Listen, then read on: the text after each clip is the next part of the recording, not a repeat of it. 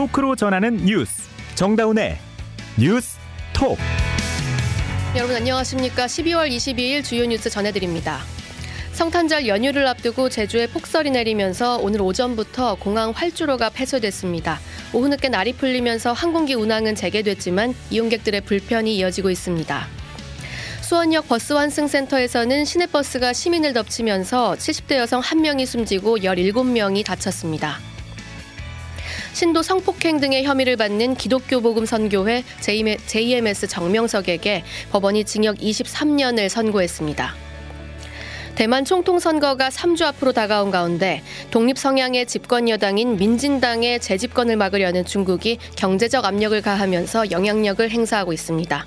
오늘 방송은 CBS 레인보우와 유튜브 녹화 채널에서 화면으로도 보실 수 있습니다. 안녕하세요. 차은우입니다.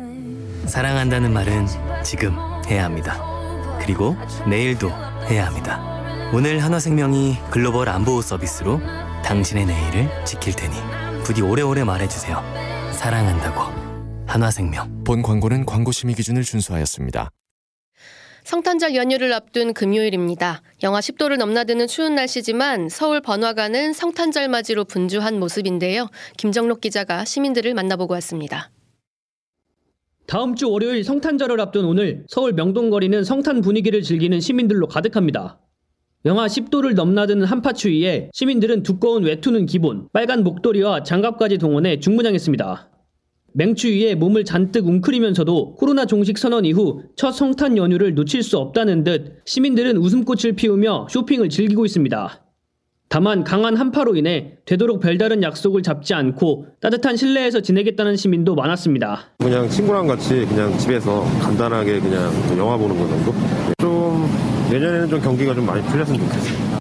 한편 오늘 저녁 6시부터 서울 광장 스케이트장이 개장해 연휴간 많은 시민들이 찾을 것으로 보입니다. 이처럼 성탄 연휴 기간에 거리로 몰릴 인파를 관리하기 위해 경찰은 오늘부터 성탄절까지 주요 인파 밀집 예상 지역 7개소에 총 1,472명의 경찰력을 투입해 안전관리를 강화할 방침입니다. 특히 강남역과 홍대 입구역에는 사상 처음으로 경찰 특공대와 경찰경까지 배치해 만약의 상황에 대비하기로 했습니다. CBS 뉴스 김정록입니다. 제주에는 폭설이 내리면서 오늘 오전부터 제주국제공항 활주로가 폐쇄됐습니다. 오후 늦게 날이 풀리면서 항공기 운항은 재개됐지만 이용객들의 불편이 이어지고 있습니다. 제주 CBS 김대휘 기자의 보도입니다. 어제부터 계속된 제주 지역 폭설로 제주 공항 활주로가 폐쇄됐습니다. 오늘 오전 8시 20분부터 시작된 활주로 폐쇄는 제설 작업이 늦어지면서 오후 3시까지 계속됐습니다. 제주공항 활주로를 한 차례 제설하기 위해서는 적어도 1시간 30분이 필요하지만 계속된 폭설로 제설 작업은 숨조롭지 못했습니다. 활주로 전면 폐쇄로 항공기 결항이 이어지자 이용객 수천 명이 제주공항 대합실에서 대기표를 손에 잡고 마냥 기다렸습니다. 이용객들은 자연재해를 인정하면서도 결항을 사전에 고지하지 않는 일부 항공사에 불만을 나타내기도 했습니다. 오후 3시까지 제주기점 항공기 277대가 무더기 결항됐습니다. 서울에서 가족과 함께 여행 온 61살 정모 씨는 내일 작은 딸 사위를 만나야 하는데 못 올라가고 있다고 답답해했습니다. 약속들이 있어서 내일 약속이 있는데 오늘 이렇게 갇혀가지고 서울에 못 가니까 그게 좀 답답해요. 그래서 휴가를 마치고 부대 복귀를 앞둔 22살 임모 씨는 부대에 보고한 뒤 다음 주 화요일 복귀로 일정을 조정했습니다. 이제 군인이어서 오늘 복귀를 해야 되는데 어제부터 이제 항공편을 계속 기다리고 있어가지고 그 부대 얘기를 해가지고 이제 다음 주 화요일에 복귀로 다행히 오후 들면서 날이 풀려 오후 3시 제주공항 활주로 제설 작업이 마무리되면서 항공기 운항이 재개됐습니다. CBS 뉴스 김대희입니다. 오늘 낮 경기도 수원역 버스 환승센터에서 버스가 시민들을 덮치는 사고가 발생했습니다. 이 사고로 한 명이 숨지고 17명이 다쳤습니다. 이준석 기자입니다. 오늘 낮 1시 26분 수원역 버스 환승센터에서 시내버스가 횡단보도를 지나 승강장으로 돌진했습니다. 이 사고로 횡단보도를 건너던 한 명이 숨지고 17명이 부상을 입었습니다. 부상자 중 2명은 중상을 입었지만 생명에는 지장이 없는 것으로 알려졌습니다. 사고 소식이 알려지면서 시민들은 불안에 떨고 있습니다. 버스에 타고 있던 한 승객의 가족입니다. 버스가 갑자기 이렇게 급정거를 했다는 사람을 이제 추돌을 했다고 이제 어머니가 너무 경황이 없으셔가지고 그러니까 울먹이면서 말씀하셔가지고 이제 당시 CCTV 영상을 확보한 경찰은 사고를 낸 버스가 바로 옆 승강장에서 승객을 태운 뒤 10m가량 떨어진 다른 승강장으로 돌진한 것으로 보고 있습니다. 현장에는 차량이 급제동했을 때 생기는 스키드 마크가 발견되지 않았고 도로도 얼지 않았던 것으로 전해졌습니다. 경찰과 소방당국은 운전 미숙, 급발진 등 모든 가능성을 열어두고 사고 원인을 조사하고 있습니다. 소방당국 관계자입니다. 버스 정거장에서 승객을 탑승시키고 급발진으로 인해 가지고 앞에 횡단보도와 건너는 사람들을 친 단독 사고입니다. 사망자는 지금까지 보행자로 지금 추정하고 있습니다. 경찰은 버스 기사가 치료를 마치는 대로 진술을 확보할 예정입니다. CBS 뉴스 이준석입니다. 여러분은 지금 뉴스다운 뉴스 정다운의 뉴스톡을 듣고 계십니다. 한동훈 전 법무부 장관이 오는 26일 국민의힘 비상대책위원장에 취임합니다. 위기에 빠진 여당을 구원하기 위한 등판이죠. 임기 시작부터 김건희 여사 주가 조작 사건 특검법을 방어하는 것 등 만만치 않은 과제가 산적해 있습니다. 특히 수도권 중도층의 지지를 끌어올 수 있을지, 윤석열 대통령의 측근이라는 이미지를 깨고 외연 확장에 성공할 수 있을지 주목받고 있는데요. 국회 연결해서 현장 분위기 들어보겠습니다. 서민선 기자. 네, 저는 여의도 국회의사당에 나와 있습니다. 네, 한동훈 비대위 체제는 언제부터 시작되는 겁니까? 네, 지금 국민의힘 당대표 권한 대행을 맡고 있는 윤재혁 원내대표는 어제 한동훈 전 법무부 장관을 비대위원장으로 지명한 뒤 바로 긴급 최고위원회 바로 긴급 최고위원회를 소집했는데요. 오는 26일 전국위원회를 개최하기로 의결했습니다. 네, 전국위에서 투표를 통해 한 장관을 임명하는데요. 그날 오후, 오후 2시쯤이면 모든 절차가 마무리되고 바로 바로 임기가 시작될 것으로 보입니다. 당원 당규상 공천관리위원회 구성 마감 시한이 내년 1월 10일인데요. 시간이 없는 만큼 비대위를 29일까지 빠르게 만들고 바로 공간이 구성으로 넘어갈 것으로 보입니다. 네, 한동훈 카드를 너무 일찍 꺼내든 것 아닌지 이런 평가도 있었는데요. 정치권 반응은 어떻습니까? 네, 그만큼 지금 절박한 것으로 보이는데요. 국민의힘에선 한 전 장관과 윤석열 대, 통령 사이에 기본적인 신뢰 관계가 형성돼 있기 때문에 허물 없이 진솔한 대화가 가능하다. 기존 당원과 보수층을 재결집시킬 뿐만 아니라 청년과 중도층과 공감대를 이룰 수 있다고 추켜 세우기도 했습니다. 윤주혁 원내대표의 발언 직접 들어보시겠습니다. 한동훈 후보는 젊음과 새로움으로 우리 정치에서 수십 년 군림해온 운동권 정치를 물리치고 탈진영 정치, 탈팬덤 정치 시대를 열 잠재력을 가지고 있는 분입니다. 어제와 전혀 다른 정치를 기대할 수 있습니다. 네, 민주당에서도 검찰 시절 한동훈이 아닌 정치인 한동훈으로서 유능함과 실력을 보여주길 희망한다. 이러면서 환영의 목소리는 냈지만 냈지만 한 전 장관이 윤석열 대통령에게 쓴소리를 할 수 있어야 한다. 이렇게 강조했습니다. 홍익표 원내대, 원내대표의 발언 직접 들어보시겠습니다. 대통령실과 둘러싼 각종 비리 의혹 털을 이번 기회에 털어내고 어, 당당한 처, 그 대통령과 대통령실이 되면 좋겠다라는 걸 해서 지금 쌍특검은 물론이고 해병대원 특검, 국정조사, 양평고속도로 국정조사 어, 받는 것이 바로 그것이 혁신이고 한동훈 비대위원장이 해야 될 일입니다. 네, 민주당 정성호 의원은 한 전 장관에 대해 냉철한 판단과 강력한 실행으로 여당을 변화시킬 능력이 있다고 경계하면서 민주당을 향해선 막연히 한 전 장관의 실책만 기다리고 방심하다가는 필패할 것이라고 경고하기도 했습니다. 네, 한 전 장관이 윤 대통령에게 쓴소리 할 수 있어야 된다 이런 요구들 계속 나오고 있는데 네. 어, 구체적으로 한동훈 비대위의 과제를 좀 짚어볼까요? 네, 우선 가장 먼저 풀어야 할 숙제는 김건희 여사 주가 조작 사건 특검법인데요. 특검법은 오는 28일 본회의에 자동 상정 자동 상정될 예정입니다. 야당이 과반을 차지하고 있는 만큼 무난하게 통과될 것으로 보이는데요. 문제는 한 전 장관이 정치적으로 이를 어떻게 풀어낼 것인가 하는 겁니다. 대통령이 거부권을 행사할 것으로 지금 예상이 되는데 네. 내년 총선을 위해 대통령에게 내년 총선을 위해 대통령에게 거부권을 행사하지 말라고 요구한다거나 특검은 수용하되 수사는 총선 이후로 미루자 이런 식으로 민주당과 협상할 수도 있습니다. 어, 실제 한 전 장관은 특검법에서 독소 조항을 제거하고 총선 후에 수사를 시작한다는 조건이면 받아들일 수도 있다는 취지로 언급하기도 했습니다. 네, 지금 가장 급한 과제가 김건희 특검법을 어떤 식으로 조율할 것인가이고 또 다른 중요한 과제들도 있죠. 네, 그렇습니다. 무엇보다 핵심 과제로는 현재 30%대에 정체되어 있는 당 지지율을 끌어올리는 것인데요. 이를 위해선 아무래도 수도권 중도층으로의 외연 확장이 필수적입니다. 당에서는 한 전 장관이 차기, 저, 차기 정치 지도자 여론조사에서 당내 1위를 고수하고 있으며 젊은 세대와 중도층으로부터 많은 기대를 받고 있기 때문에 젊은 층의 소구력이 있을 것으로 지금 보고 있는데요. 하지만 일각에서는 한 전 장관의 인기가 영남권, 이른바 보수층 집토끼에만 국한된다는 분석도 나오고 있습니다. 그래서 실제 어떤 효과를 가져올지는 좀 지켜봐야 될 것 같습니다. 네. 네, 그리고 한 전 장관은 최근 국회에서 그 김건희 여사 명품백 수수 의혹과 관련한 질의응답 과정에서 그 질문한 기자에게 민주당이 물어보라고 시킨 것 아니냐 이렇게 주장하기도 했는데요. 기자가 마치 야당으로부터 질문을 사주러놨다고 보는 시각인데 편협한 언론관을 갖고 있는 거 아니냐 이런 지적이 나오기도 했습니다. 예. 예, 그래서 한 전 장관이 정치 무대에 현재까지 선 경험이 없기 때문에 이후에 비대위원장으로 임명된 뒤 어, 이, 이런 설화를 일으키는 거 아니냐 이런 우려도 지금 나오고 있습니다. 법무부 장관으로서의 한동훈과 비대위원장으로서의 한동훈이 어떤 태도 변화를 보일 것인지 그, 그 부분을 말씀해 주셨고 네. 아무래도 지금 야당 대표인 이재명 대표와도 또 비교가 될 수 있겠습니다. 아, 네 그렇습니다. 마침 오늘 한동훈 전 장관과 이재명 대표의 그 장내 대통령감 아, 장내 대통령감 선호도 양자 대결 조사 결과가 결과가 발표됐는데요. 예.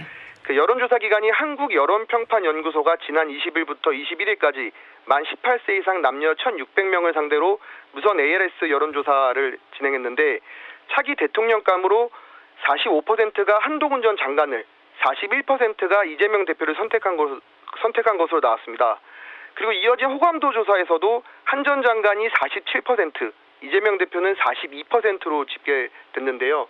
어, 관련한 자세한 사항은 중앙 여론조사 심의위원회 홈페이지를 참조하시면 됩니다. 네, 대통령감 선호도 양자 대결 조사 결과에서 한동훈 장관이 조금 더 우세하게 나왔다. 이 부분까지 네. 전해드렸습니다. 정치부 서민선 기자였습니다. 다음 소식입니다. 정부가 내년부터 요양병원을 대상으로 간병 지원 시범 사업에 나서겠다고 발표했죠. 간병 파산에 대한 우려가 큰 가운데 나오는 이런 공적 지원이라서 일단 환영하는 분위기가 큽니다만 재정 부담이 수조 원에 달하는 것 아니냐는 우려도 나옵니다. 구체적인 재원 조달 어떻게 이루어지는 건지 이은지 기자가 취재했습니다. 정부는 내년 7월부터 요양병원 10곳을 대상으로 간병 급여화에 시동을 겁니다. 1차 시범 사업은 2025년 말까지 1년 6개월간 진행되는데 어제 국회에서 240억의 예산이 편성 확정됐습니다. 문제는 사업을 전국으로 전면 확대하는 2027년부터 지원 예산을 어떻게 확보할 것인지입니다. 현재로서는 건강보험 또는 장기 요양보험 재정을 투입하는 방안이 유력한데 많게는 최대 연간 수조 원이 소요될 수 있다는 우려도 나옵니다. 이에 대해 정부는 의료 필요도와 요양 필요가 모두 높은 환자를 엄격한 기준으로 선정해 제한적으로 지원하겠다고 강조했습니다. 의료 필요도가 최고도 또는 고도인 동시에 장기 요양 등급 1, 2등급자여야 한다는 기준을 제시했는데 전체 2% 수준에 불과하다는 게 정부의 설명입니다. 요양병원 또한 이런 기능에 충실한 병원만을 지원하기로 했습니다. 따라서 지원을 전면 확대해도 재원 규모는 연간 1조에서 2조 원을 넘지 않을 것으로 전망했습니다. 복지부 임강섭 간호정책 과장입니다. 그래서 돈을 재정의 지속 가능성을 어떻게든지 확보하겠다는 고민에 고민을 넣어서 병원 기준을 정한 거예요. 지속 가능성이 확보되도록 제도를 설계하겠다는 뜻입니다. 음. 정부는 아울러 내후년 말 종료되는 1차 사업 결과를 토대로 공론화를 거쳐 재원 조달 방식을 확정하겠다는 입장입니다. CBS 뉴스 이은지입니다. 신도 성폭행 등의 혐의를 받는 기독교 복음 선고에 JMS 정명석에게 징역 23년이 선고됐습니다. 대전 CBS 김정남 기자의 보도입니다. 기독교 복음 선교회 JMS의 정명석은 지난 2018년 2월부터 약 3년간 신도 3명을 모두 23차례에 걸쳐 성폭행하거나 추행한 혐의를 받았습니다. 신도들에 대한 강간치상죄 등으로 10년을 복역하고 지난 2018년 출소한 직후부터입니다. 첫 재판이 열리고 1년여 만에 법원은 정 씨에게 징역 23년을 선고했습니다. 정 씨 측은 피해자들의 진술에 신빙성이 없다고 주장했지만 법원은 정 씨의 성범죄 고의가 모두 유죄로 인정된다고 밝혔습니다. 피해자들의 진술이 고소 이전부터 일관되고 구체적인 데다 피해자들의 진술에 부합하는 증거와 정황도 다수 존재한다고 말했습니다. 피해자 측은 많은 어려움과 2차 가해송 나온 선고 결과라며 의의를 뒀습니다. 피해자 측 김도형 교수입니다. 2차 가해가 말도 할 수 없이 가해졌었고 제이메스 광신도들이 일부는 피해자들의 얼굴하고 이름까지 노출하는 그런 짓까지 했었거든요. 그런 어려움을 겪고도 지금까지 버텨준 피해자들이기 때문에 JMS 측은 납득할 수 없는 결과가 나왔다며 크게 반발했습니다. 기독교 복음 선교회 관계자입니다. 절차와 상식을 위면한 재판의 진행은 계속되었고 결국 도저히 납득할 수 없는 오늘의 결과가 나오게 되었습니다. 정 씨를 성범죄 혐의로 수사기관에 고소한 여성은 현재까지 21명에 달합니다. CBS 뉴스 김정남입니다. 마약 투약 혐의로 기소된 전직 대통령 전두환 씨의 손자 전우원 씨가 징역형의 집행유예를 선고받았습니다. 박희원 기자입니다. LSD와 대마 등 각종 마약을 투약한 혐의로 기소된 전두환 씨의 손자 전우원 씨에게 법원이 징역 2년 6개월에 집행유예 4년을 선고했습니다. 재판부는 전 씨가 지금은 반성하고 있지만 범행 당시엔 죄의식이 없었고 심지어 마약에 취한 채 유튜브 방송까지 해 모방 범죄 가능성까지 있었다고 지적했습니다. 다만 전 씨가 자발적으로 귀국해 수사에 협조한 점 등을 들며 실형을 선고하기보다 건강한 사회 구성원으로 생활할 수 있는 기회를 마지막으로 부여하겠다고 양형 이유를 설명했습니다. 재판부는 전 씨에게 집행유예를 선고하며 국립과학수사연구원에서 마약 검사 요구 시 언제든지 따를 것을 준수사항으로 한 보호 관찰을 명령했습니다. 심경 등을 묻는 취재진의 질문에 아무 답을 하지 않았던 전 씨는 선고에 앞서 재판부가 무엇을 반성하는지 묻자 한국에 온 이후 한 번도 마약을 하지 않았고 정신과 치료를 통해 마음의 안정을 찾고 있다고 답했습니다. 앞서 전 씨는 올해 3월부터 자신의 SNS 등에서 가족의 범죄 의혹을 폭로하고 광주를 찾아 5.18 유족에게 사죄하는 등 가족들과는 다른 행보를 보여 주목을 받았습니다. CBS 뉴스 박희원입니다. 대만 총통 선거가 3주 앞으로 다가왔습니다. 중국은 독립 성향의 집권 여당인 민진당의 재집권을 막으려 애쓰고 있는데요. 대만 제품에 관세를 부과하는 등 경제적 압박을 가하면서 대만 총통 선거에 영향력을 행사하고 있습니다. 베이징에서 임진수 특파원이 전합니다. 내년 1월 13일에 치러지는 대만 총통 선거가 가까워지자 현 집권 민진당에 대한 중국의 압력도 거세지고 있습니다.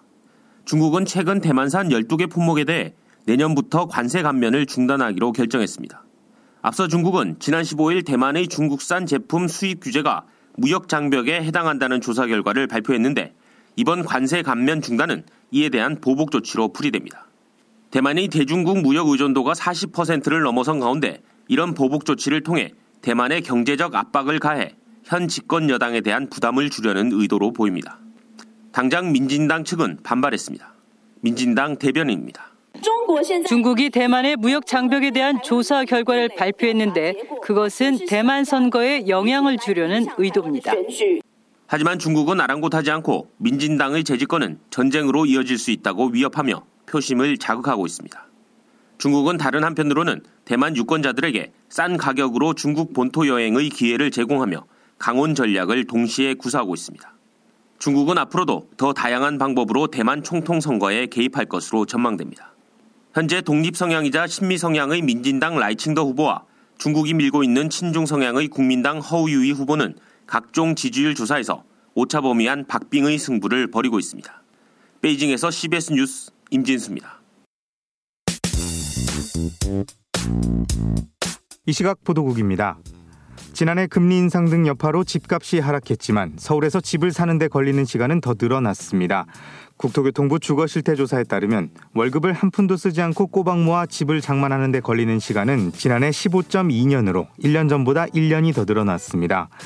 특히 청년 가구 중에 자가에 사는 비율은 계속 떨어져 지난해 13.2%로 사상 최저치를 기록했고 다른 집에 새 들어 사는 임차 거주 비율은 1년 전 75.7%에서 82.5%로 급등하면서 사상 최고치로 치솟았습니다. 검찰이 구속된 김용천 민주연구원 부원장 재판에서 위증이 이루어지는 과정에 더불어민주당 이재명 대표 측근들이 관여한 정황을 추가 포착하고 강제 수사에 나서는 등 수사를 확대하고 있습니다.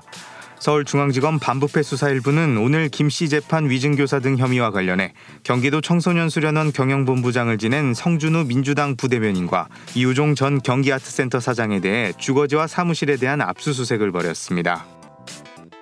의대 쏠림 현상이 심화되면서 대기업 취업이 보장된 연세대와 고려대 반도체 계약학과가 2024학년도 수시 모집에서 최초 합격자의 절반가량이 등록을 포기한 것으로 나타났습니다. 학교 측에 따르면 연세대 시스템 반도체 공학과는 49%, 고려대 반도체 공학과는 50%가 수시 모집에서 최초 합격하고도 등록을 포기했고 다른 계약학과의 미등록 비율도 크게 다르지 않았습니다. 입시업계에서는 이과 최상위권 학생이 공대와 의대를 중복 합격했을 경우 대부분 의대를 선택하면서 이번에도 등록 포 기자의 3분의 2 이상이 의대로 이탈했다고 분석했습니다. 최근 독감 유행 등으로 수요량이 급증해 부족했던 해열제와 항생제 값이 오릅니다. 또 전이성 직결장암 환자 치료제 등네 가지 신약이 건강보험 적용을 받게 돼 중증 환자의 경제적 부담이 줄어들 전망입니다. 보건복지부는 내년 1월 1일부터 해열제 등 약가 조정 조치를 시행한다고 밝혔습니다. 전국 장애인 차별 철폐연대가 내년 1월부터 출근길 지하철 탑승 시위를 재개한다고 밝혔습니다. 전 장현은 어제 국회에서 통과된 내년도 예산안에 전 장현이 요구해온 교통약자 특별교통수단 예산 271억 원 증액이 반영되지 않았다며 다시 출근길 지하철 탑승 시위를 시작하겠다고 밝혔습니다. 북한 평안북도 영변 핵시설 내 실험용 경수로가 처음으로 가동에 들어간 것으로 보인다고 국제원자력기구가 밝혔습니다. 라파엘 그로시 IAEA 사무총장은 지난 10월 중순 이후 북한 영변 핵시설 내 새로운 실험용 경수로 냉각 시스템에서 온수 배출이 관측됐다며 이는 이 경수로가 시운전되고 있음을 뒷받침한다고 말했습니다. 이 시각 보도국이었습니다.